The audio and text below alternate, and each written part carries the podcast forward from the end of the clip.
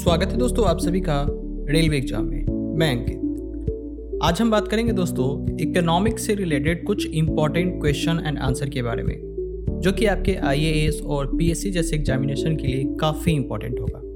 साथ ही ऑडियो के लास्ट में आप सभी से एक सवाल भी पूछेंगे, जिसका जवाब आप सभी को कमेंट सेक्शन बताना होगा, या तो आप क्यूज़ के माध्यम से बता सकते हैं। आज का पहला सवाल, यदि एक दी गई समयावधि में कीमतों तथा मौद्रिक आय दोनों दुगनी हो जाए तो वास्तविक आय क्या रहेगी? इसका सही जवाब होगा अपरिवर्तित। अगला सवाल एक काफ़ी इंपॉर्टेंट होगा। बहुयामी निर्धनता सूचकांक में क्या सम्मिलित होता है? इसका सही जवाब होगा स्वास्थ्य, शिक्षा और जीवन स्तर। अगला सवाल है, भारत में निर्धनता के स्तर का आकलन किया जाता है कैसे? इसका सही जवाब होगा परिवार के उपभोग व्यय के आधार पे। अगला सवाल है, एक ऐसी वृत्ताकार प्रक्रिया जिसका प्रारंभ भी निर्धनता से होता है और अंत भी निर्धनता के रूप में ही होता है, क्या कहलाती है? इसका सही जवाब होगा गरीबी का दुष्चक्र। अगला सवाल एक काफ़ी इंपॉर्टेंट सवाल होगा। बारहवीं पंचवर्षीय योजना का मुख्य फोकस क्या था? इसका सही जवाब होगा तीव्र अधिक समावेशी और धारणीय विकास पे। अगला सवाल है, भारत सरकार द्वारा समन्वित बाल विकास योजना का प्रारंभ कब किया गया था? इसका सही जवाब होगा 1975 में। अगला सवाल है, इंपॉर्टेंट सवाल होगा, ध्यान से सुनिएगा इस सवाल को।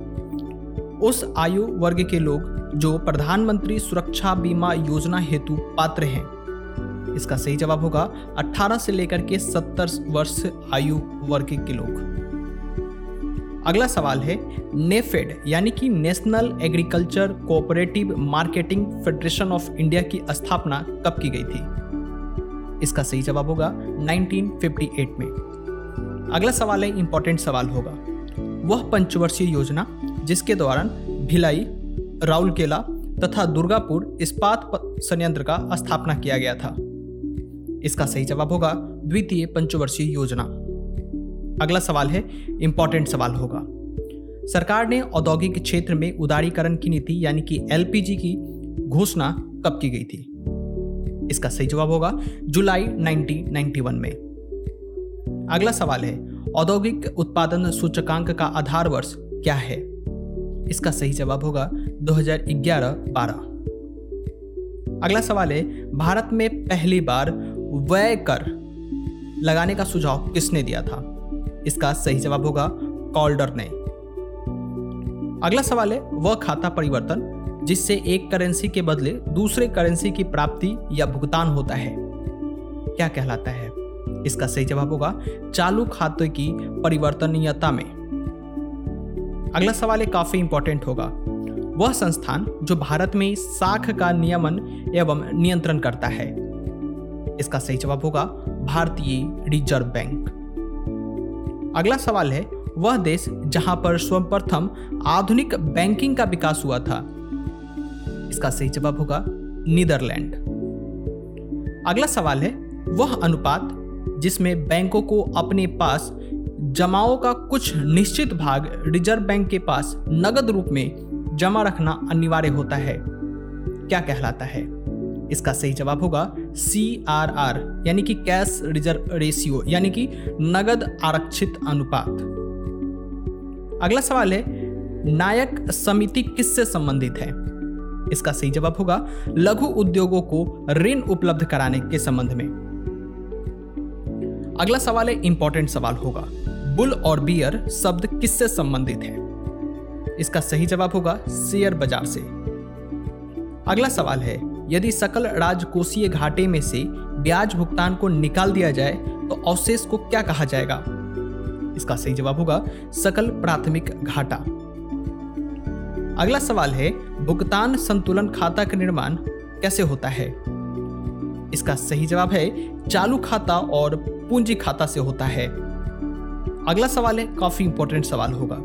प्रथम भारतीय, जिन्होंने औपनिवेशिक शासन के दौरान राष्ट्रीय आय का आकलन किया था।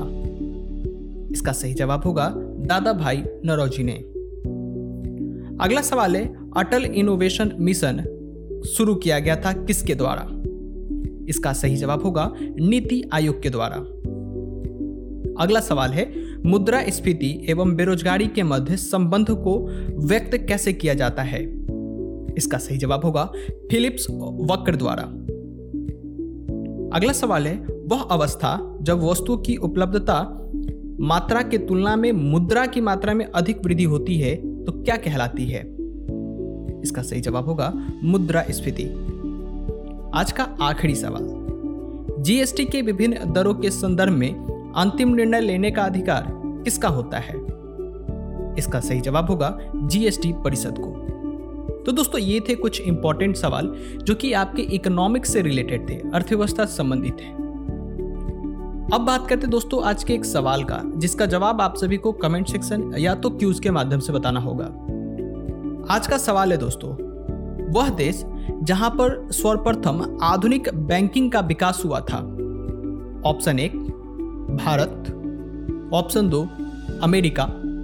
ऑप्शन तीन नीदरलैंड या ऑप्शन चार ब्रिटेन दोस्तों, अगर आपको इसका सही जवाब पता है तो आप मुझे कमेंट सेक्शन या तो क्यूज के माध्यम से बताइए। अगर आपको इसके बारे में नहीं पता है तो दोस्तों, इस ऑडियो को आप दोबारा सुनिए।